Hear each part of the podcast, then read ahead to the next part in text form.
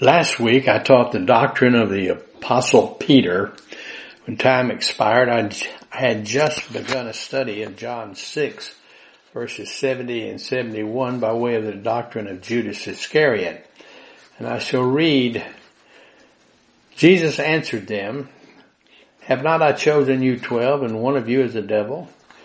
He spoke of Judas Iscariot, the son of Simon, for he it was that should betray him being one of the twelve. Doctrine of Judas Iscariot. Introduction. The story really begins at the home of a former leper. The Lord is invited to a dinner party and, and the guest list is the most, well, it's very interesting. Simon, a former leper, Lazarus, a trusted, resuscitated friend of the Lord Jesus, Mary and Martha, sisters of Lazarus, and the twelve original disciples. Let me read Mark's account beginning in chapter 14 verse 1. We'll read through verse 9. Now the Passover and the Feast of Unleavened Bread were only two days away and the chief priests and the teachers of the law were looking for some sly way to arrest Jesus and kill him. But during the feast, they said, or the people may riot. So they were greatly concerned. Now, that was verse 2. But during the feast, they said, or the people may riot. Now, while he was in Bethany, reclining at the table in the home of a man known as Simon the leper, a woman came with an alabaster jar of very expensive perfume made of pure nard. She broke the jar and poured the perfume on his head. Some of those present were saying indignantly to one another, why waste this perfume? It could have been sold for more than a year's wages and the money given to the poor. And they rebuked her harshly. Leave her alone, said Jesus. Why are you bothering her? She has done a beautiful thing to me. The poor you will always have with you, and you can help them anytime you want, but you will not always have me. She did what she could. She poured the perfume on my body beforehand to prepare for my burial. Verse 9, I tell you the truth, wherever the gospel is preached throughout the world, what she has done will also be told in memory of her. The apostle John places the event described above as taking place six days before the Passover. We also learn from John that Mary and Martha, the sisters of Lazarus, were in attendance at the supper. John also provided the name of the lady who spread the perfume on the Christ. He reveals it to us. It was Mary, a sister of Lazarus. John 12, 1 reading through verse 6. Then Jesus, six days before the Passover, came to Bethany, where Lazarus was, which had been dead, whom he raised from the dead. There they made him a supper, and Martha served, but Lazarus was one of them that sat at the table with him. Then took Mary a pound of ointment of spikenard, very costly, and anointed the feet of Jesus, and wiped his feet with her hair, and the house was filled with the odor of the ointment. Then saith one of his disciples, Judas Iscariot, Simon's son, which should betray him. Why was not this ointment sold for three hundred pence and given to the poor? This he said, not that he cared for the poor, but because he was a thief and had the bag and bear what was put therein. Now let's take a look at our Lord at Simon's house a striking contrast. Point one. Whether we use Mark's, Matthew's, Luke's, or John's account, all four sources provide a striking contrast. Let's again review the two contrasting scenes. The chief priests plotting in the palace and Mary breaking her alabaster box in Simon's house. The Holy Spirit could not have grouped the two incidents more admirably than he did. These two brief paragraphs gives us a couple of contrasted pictures and the effect of each is heightened by the contrasting parallel. The bitter hate of the chief priests appear all the more malignant by contrast with Mary's devoted and enthusiastic love for her Savior. Christ as a divider. It is the contrast between the two scenes that suggests what varied feelings different people had toward the Christ. And so it is even today. Simeon, when he took the young child in his arms in the temple, uttered words that must have struck a chill in the heart of Mother Mary. Simeon prophesied that the young child would grow up to be a divider. But then what confusion must have been in young Mary's mind when Anna spoke of her young son's destiny as, quote, he who would bring redemption to Israel. Luke chapter 2 verse 34 through 38 so explains. Now as a divider, not everyone would love him. And our Lord, when he entered upon his ministry, took up Simeon's parable and reaffirmed his prophecy about himself, only in plainer and more emphatic language. Think not, he said, that I came to send peace on the earth. I came not to send peace, but a sword. Matthew 10, 34 through 36. A prediction fulfilled. Jesus moved some to deepest devotion. He stirred others to well nigh ungovernable rage. And that division of feeling with which men regarded Christ is all flashed upon us within the limits of these nine verses. Here you have side by side bitter hate and passionate love, blind fury and utter devotion, the high priest plotting and Mary anointing. The prediction then fulfilled. Jesus moves some to the deepest devotion and then others to ungovernable rage. All right, let's take a look at the how the plot of Jesus un, unfurled. Uh, Point one, and it was near Passover time. Passover was the feast which reminded the Jews of the great deliverance which God had miraculously provided. And the chief priests and scribes gathered together on the eve of that glad and blessed season. For what? For prayer? For thanksgiving? No, it was for conspiracy to commit homicide. What were the causes of the plot? What stirred this cruel and deadly hate? The religious leaders had been brought up to expect a certain type of Messiah, and their prejudices prevented them from seeing the truth about Jesus' offering. He's an impostor. He eliminated our kiosks where we sold goods in the temple and he's getting all the attention that we deserve.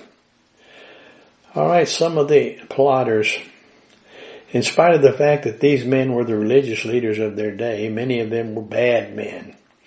Dr. Yaike, in his book Life of Christ, describes some of the persons who were probably present at this murder council. Caiaphas would preside, and Caiaphas was known amongst the people as the oppressor. Annas, his father-in-law, and those five sons of his who will all, or who all, by the way, occupied the high priestly office in succession one after another were present. To Annas and his family, for their cruel craftiness, the people had given the nickname, the Vipers. The foes of the just. Perhaps a better illustration still is to be found in the trial of faithful at Vanity Fair, as John Bunyan tells it in his book Pilgrim Progress. You might remember the list of the jury or jurymen. Mr. Blind Man, Mr. No Good, Mr. Malice, Mr. Lovelust, Mr. Live Loose, Mr. Heady, Mr. High Mind, Mr. Enmity, Enmity, Mr. Liar, Mr. Cruelty, Mr. Hate Light, and Mr. Implacable. And in Christ, we have faithfuls, captain, and Lord.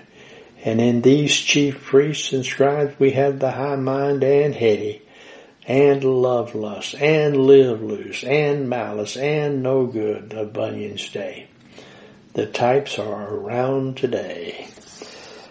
Alright, self-condemned. But notice that in hating Christ and seeking to kill him, these people pronounce their own condemnation. This is the judgment that the light is come into the world, and men love the darkness rather than the light. Why? Because their works were evil. In Jesus, absolute goodness had come. For as Simeon said, Christ came that thoughts out of many hearts may be revealed. Alright, let's look at the Master's friends. Now turn to the other and contrasted picture. If Christ repelled some, he attracted others. If he filled some with cruel and malignant hate, he inspired others with uttermost and enthusiastic love. In Jerusalem, the chief priests and scribes were plotting to kill him, and there were at Bethany lowly hearts who counted no honor too high to pay him. There were some, some to whom Christ was altogether lovely, and of course there were those plotting. So there were some who kept the warmest place in their hearts for him. There were some who reckoned their homes most blessed when Christ entered as their honored guest. And first and chief of these who loved and honored Christ and were ready to give their best to Christ was the little household at Bethany brothers and sisters. They were dear friends. Now Jesus loved Martha and her sister and Lazarus. And so while the chief priests and scribes plot Christ's death in Jerusalem, kindly loving hearts make a great feast for him in Bethany. So let's take a look at Simon and his feast. Behind this feast and Mary's sacrificial deed there were more than ordinary love. There was more than ordinary love. There was love intensified by gratitude for supreme mercies given. The feast was spread in the house of Simon the leper. Now various ingenious guesses have been made as to the relationship between Simon and Lazarus and his sisters. Some commentators suggest that he may have been given Martha's, or may have been Martha's husband. Oh, but all such guesses are futile. Uh, the scriptures give us no indication of what the relationship was, or indeed that any relationship at all existed. So I guess we had better be satisfied with what is revealed in scripture. Simon had been a leper, had, had been I say, for of course a feast at his house would have been impossible had he still been a leper. He had once suffered from that most loathsome of all diseases and had been cured of it. We are not told in so many words, but I will hazard the guess. Simon was one of the many lepers whom Jesus healed, you remember, and only one returned to thank him. And this feast of his was a feast inspired by gratitude by the healer himself. Alright, a work of love and gratitude. Behind Mary's sacrificial offering, again, there lay the memory of a great and unspeakable mercy. If you want to understand this lavish and splendid deed, you must read once more that 11th chapter of John's Gospel which tells how Lazarus sickened and died and how at the call of the sisters, Jesus came back out of Perea where he had gone to seek shelter and not only sympathized with the sisters, but restored Lazarus to them alive and well. And even after he had been in the grave four days. Ever since that never to be forgotten day, this was the question the one sister had put to the other. What shall we render unto the Lord for all of his benefits toward us?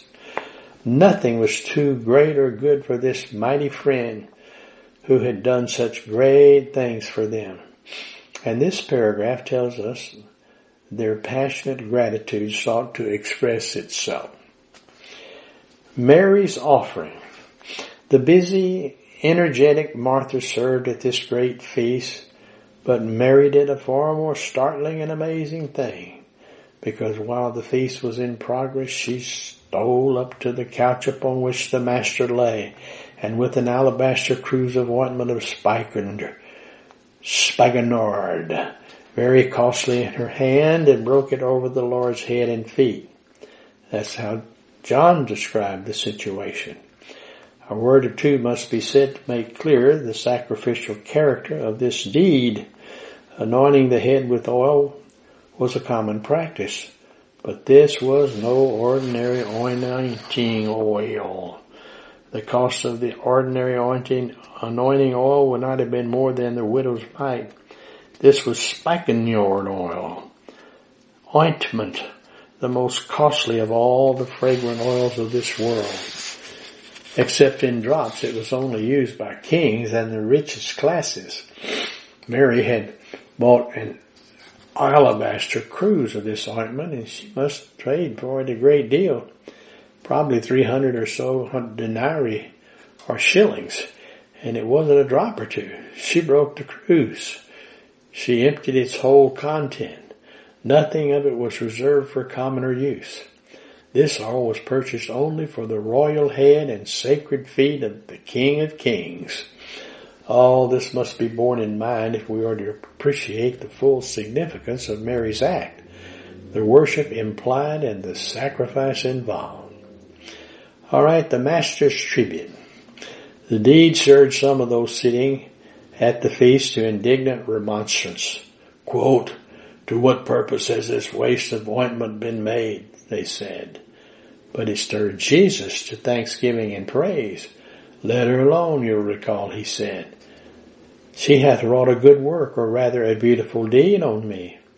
A beautiful deed indeed. Verily I say unto you, he added, whatever the gospel shall be preached, what this woman did shall be spoken of as a memorial of her praise, the worthiest of gifts.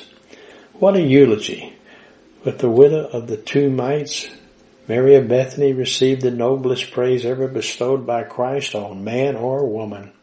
It is as if he held her out to the notice of the wide world and said, this is what I want from you. Alright, what about the love behind the offering? What was it in Mary's act that drew this eulogy? Not the fact that the ointment was costly, but the lavish, enthusiastic, sacrificial love of which that costly ornament spoke. What a wanton waste though, said Judas. Yes, but then real love is always lavish and maybe at times a little wasteful.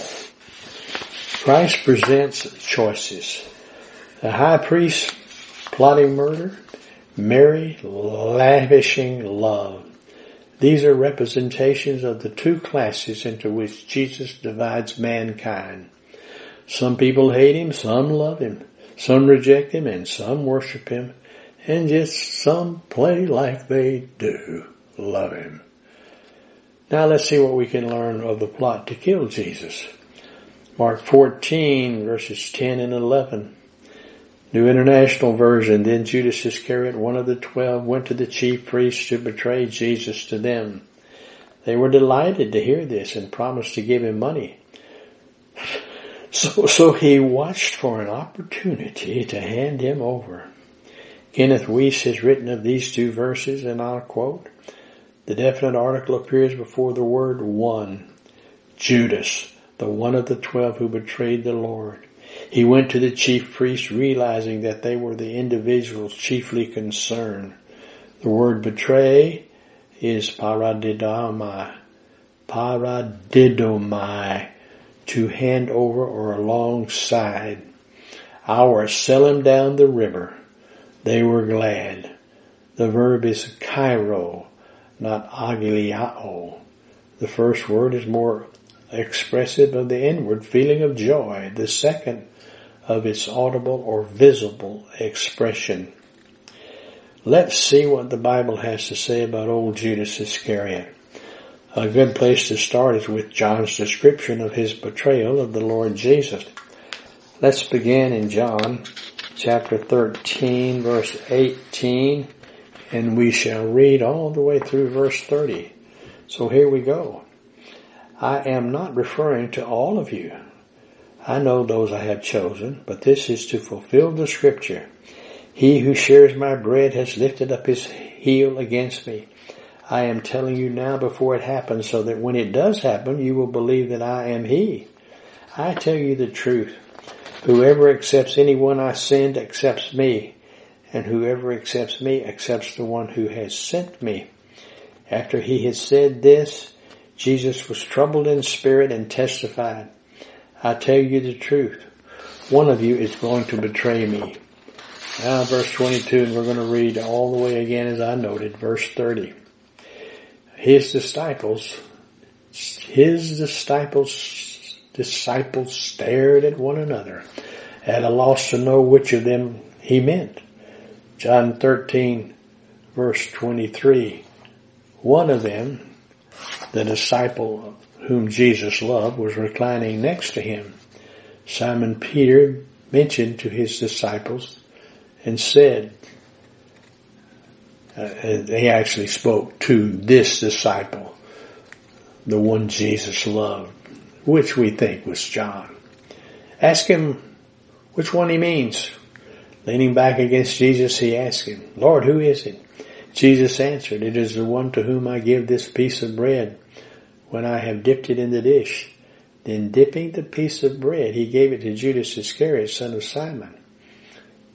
As Simon, as Judas took the bread, Satan entered into him. Just as soon. What you are about to do, do quickly, Jesus said to him.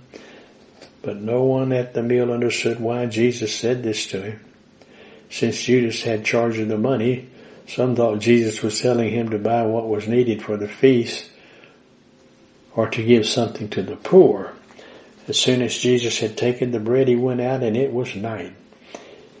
Now in the list of the twelve disciples, Judas Iscariot is designated by the stigma, he who betrayed him and who became a traitor. Let's take a look at several of those verses. Matthew 10, 4, Simon the Zealot and Judas Iscariot who betrayed him. Mark 3:19 and Judas Iscariot who betrayed him. Luke 6:16, Jesus, excuse me, Judas, son of James, and Judas Iscariot, who became a traitor. At the same time, he is also called one of the twelve in Mark 14:10 and verse 20, and he is designated one of the disciples who would later betray him in John 6 verse 71 as one of his disciples. Judas Iscariot, who was later to betray him. And then we also have that in John 12 verse 4 or similar. Alright, Mark uh, 14:10. Then Judas Iscariot, one of the twelve, went to the chief priest to betray Jesus to him. Uh, I'll read that verse 20 in Mark. It is one of the twelve, he replied one who dips bread into the bowl with me. And then in John 6, 71, as we've seen, he meant Judas, Judas, the son of Simon Iscariot, who, though one of the twelve, was later to betray him. Then in chapter 12, verse 4 in the book of John, but one of his disciples, Judas Iscariot, who would later to betray him, objected. So Judas was called a devil in John 6:70. Then Jesus replied, "Have I not chosen you, the twelve? Yet one of you is a devil." The word devil is a translation from diabolos, meaning slanderer, traitor, or informer. Now there is no mention of Judas Iscariot prior to his selection by Christ. Judas served as treasurer for the disciples. John 12, 4 through 6. And I'll read. But one of his disciples, Judas Iscariot, who was later to betray him, objected. And then in John 12, 5, why wasn't this perfume sold and the money given to the poor? It was worth a year's wages. Verse 6, he did not say this because he cared about the poor, but because he was a thief as keeper of the money bag. He used to help himself to what was put into it. As we have seen in John 12, 6 above, Judas also often, excuse me, embezzled funds from time to time and was characterized as a thief in scripture. His true character with its avarice and covetousness revealed itself at the anointing of Jesus in Bethany. Judas pretended along with the other disciples that his concern had to do with the waste and that the expensive perfume should have been sold and the proceeds given to the poor. Let me give you the American Standard Version of John 12, beginning in verse 1, reading through verse 6. Jesus, therefore, six days before the Passover, came to Bethany where Lazarus was, whom Jesus raised from the dead. So they made him a supper there, and Martha served, but Lazarus was one of them that sat at meat with him. Mary therefore took a pound of ointment of pure nard, very precious, and anointed the feet of Jesus, and wiped his feet with her hair, and the house was filled with the odor of the ointment. But Judas Iscariot, one of his disciples, that should betray him, said, Why was not this ointment sold for three hundred shillings and given to the poor? Now this he said, not because he cared for the poor, but because he was a thief and having the bag, took away what was put therein. Often he so stole from the bag. Alright, Judas expected Christ to establish an earthly kingdom in which, he, in which he would have an important position. Until that happened, he was happy to enrich himself from the common funds. It troubled him to hear the Lord describe his kingdom as a spiritual kingdom. He looked forward to the earthly kingdom that the Old Testament seemed to promise. John's, and in fact did. John 6, 63 and 64. The Spirit gives life. The flesh counts for nothing. The words I have spoken to you are spirit and they are life. Yet there are some of you who do not believe. For Jesus had known from the beginning which of the disciples did not believe and who would betray him. The refusal of Christ to establish an earthly kingdom angered Judas as did Christ's periodic reference to his death. Of course, we know from our study that the reason he didn't establish his earthly kingdom was because he had no acceptance from Israel. Alright, Wycliffe in his Bible encyclopedia writes, the final incident which drove Judas to betray Jesus was the expensive anointing at Bethany coupled with Christ's clear declarations, she did it for my burial. John 12, 7 and 8. Leave her alone, Jesus replied. It was intended, intended that she should save this perfume for the day of my burial. You will always have the poor among you, but you will not always have me. I think that needs to be announced time and time again to the liberals of this world, the progressive. Though Christ chose Judas knowing he would betray him, still he showed him constant compassion, gave him, gave him a complete revelation of himself and many warnings. He held nothing back, not even from the one who would betray him. In fact, he humbly washed Judas's feet along with the other disciples and then said, you're all clean, but not all. And we've studied that in John chapter 13 verse 10 and elsewhere. Alright, Matthew in his gospel provides a closing statement of the life and demise of the world's most infamous traitor. Matthew chapter 26 verse 14 reading through verse 50 at least in part. Then one of the disciples called Judas Iscariot went into the chief priests and said unto them, What shall we, what will ye give me? And I will deliver him unto you. And they covenanted with him for thirty pieces of silver. And from that time he sought opportunity to betray him. Then dropping down to verse 25, then Judas, which had betrayed him, answered and said, Master, is it I? He said unto him, Thou hast said. And then dropping down to verse 47, and while he yet spake low, Judas, one of the twelve, came, and with him a great multitude with swords and staves from the chief priests and elders of the people. Now he that betrayed him gave them a sign, saying, Whomsoever I shall kiss, that same is he. Hold him fast. And forthwith he came to Jesus and said, Hail, Master, and kissed him. And Jesus said unto him, Friend, wherefore art thou come? Then came they and laid hands on Jesus and took him. Now Matthew 27, 3, 4, and 5. Then Judas, which had betrayed him, when he saw that he was condemned, repented himself and brought again the thirty pieces of silver to the chief priests and elders, saying, I have sinned in that I have betrayed the innocent blood. I have betrayed the Lord, of course. And they said, what is that to us? And he cast down, that is Judas, cast down the pieces of silver in the temple and departed and went and hanged himself.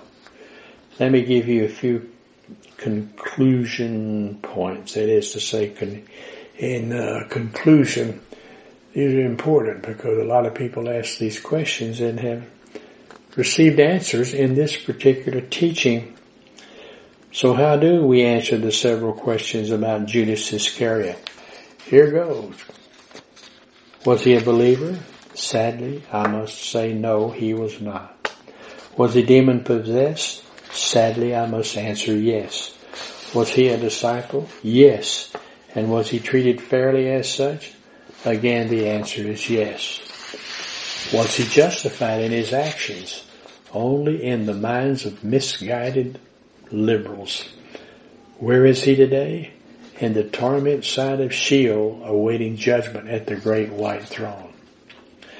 Like all unbelievers appearing before the great white throne, Judas will bring instead of his faith in Christ, Judas will bring a list of all the good he had done in his life. Christ the judge, however, will adjudicate the matter, and before all the world, Judas's human good will be declared as filthy rags and he will be cast into a place of everlasting punishment. Now let's see what we can learn from John 7 verses 2 through 9. Now the feast, the Jewish feast of tabernacles was at hand. And his brethren therefore said unto him, Depart hence and go into Judea that the disciples also may see the works that thou doest. For there is no man that doeth anything in secret, and he himself seeketh to be known openly. If thou do these things, if thou do these things, show thyself to the world. For, for neither did his brethren believe in him. Then Jesus said unto them, My time is not yet come, but your time is always ready. The world cannot hate you, but hate it me, because I testify of it that the works, the works thereof are evil. Go ye up into this feast. I go not yet up into this feast, for my time is not fully come. When he had said these words, he abode still in Galilee. And I see the clock on the wall tells us it's time to stop. So uh, let's uh, see what we can do here with an invitation an, an invitation to anyone who has not believed on the Lord Jesus Christ and, and that person is in need right now of salvation faith. So with your head bowed and, bowed and your eyes closed, I would ask that you would pray that the Word of God would have full effect. Because this message is going out to many people, many of whom perhaps have not believed on the Lord Jesus Christ. And as such, they have need to do that right now. As the scripture says, all have sinned and come short of the glory of God. For the wages of sin is death, but the gift of God is eternal life through Jesus Christ our Lord. That's rather simple. Faith alone in Christ alone. You don't have to jump through any psychological hoops. You don't have to uh, tell God, I'm not going to do it anymore. You don't have to tell God you feel sorry for your sins. No, you just simply believe on the Lord Jesus Christ. And as the jailer said, what must I do to be saved? Believe on the Lord Jesus Christ and thou shalt be saved. And it's all by grace, for by grace are you saved through faith and that not of yourselves. It is a gift of God, not of works, lest any man should boast. So I'll pause for just a moment and then provide us with a benediction. But uh, take a moment to believe on the Lord Jesus Christ. Simply tell God the Father, I'm believing on God the Son and on the promise of the Word, you will be saved.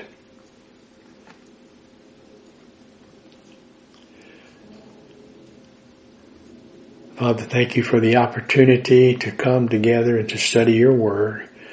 Now I certainly would ask that God the Holy Spirit would take that which I have presented, make it real in order that we might become more like our Lord and Savior, even Jesus the Christ, in whose name I pray. Amen.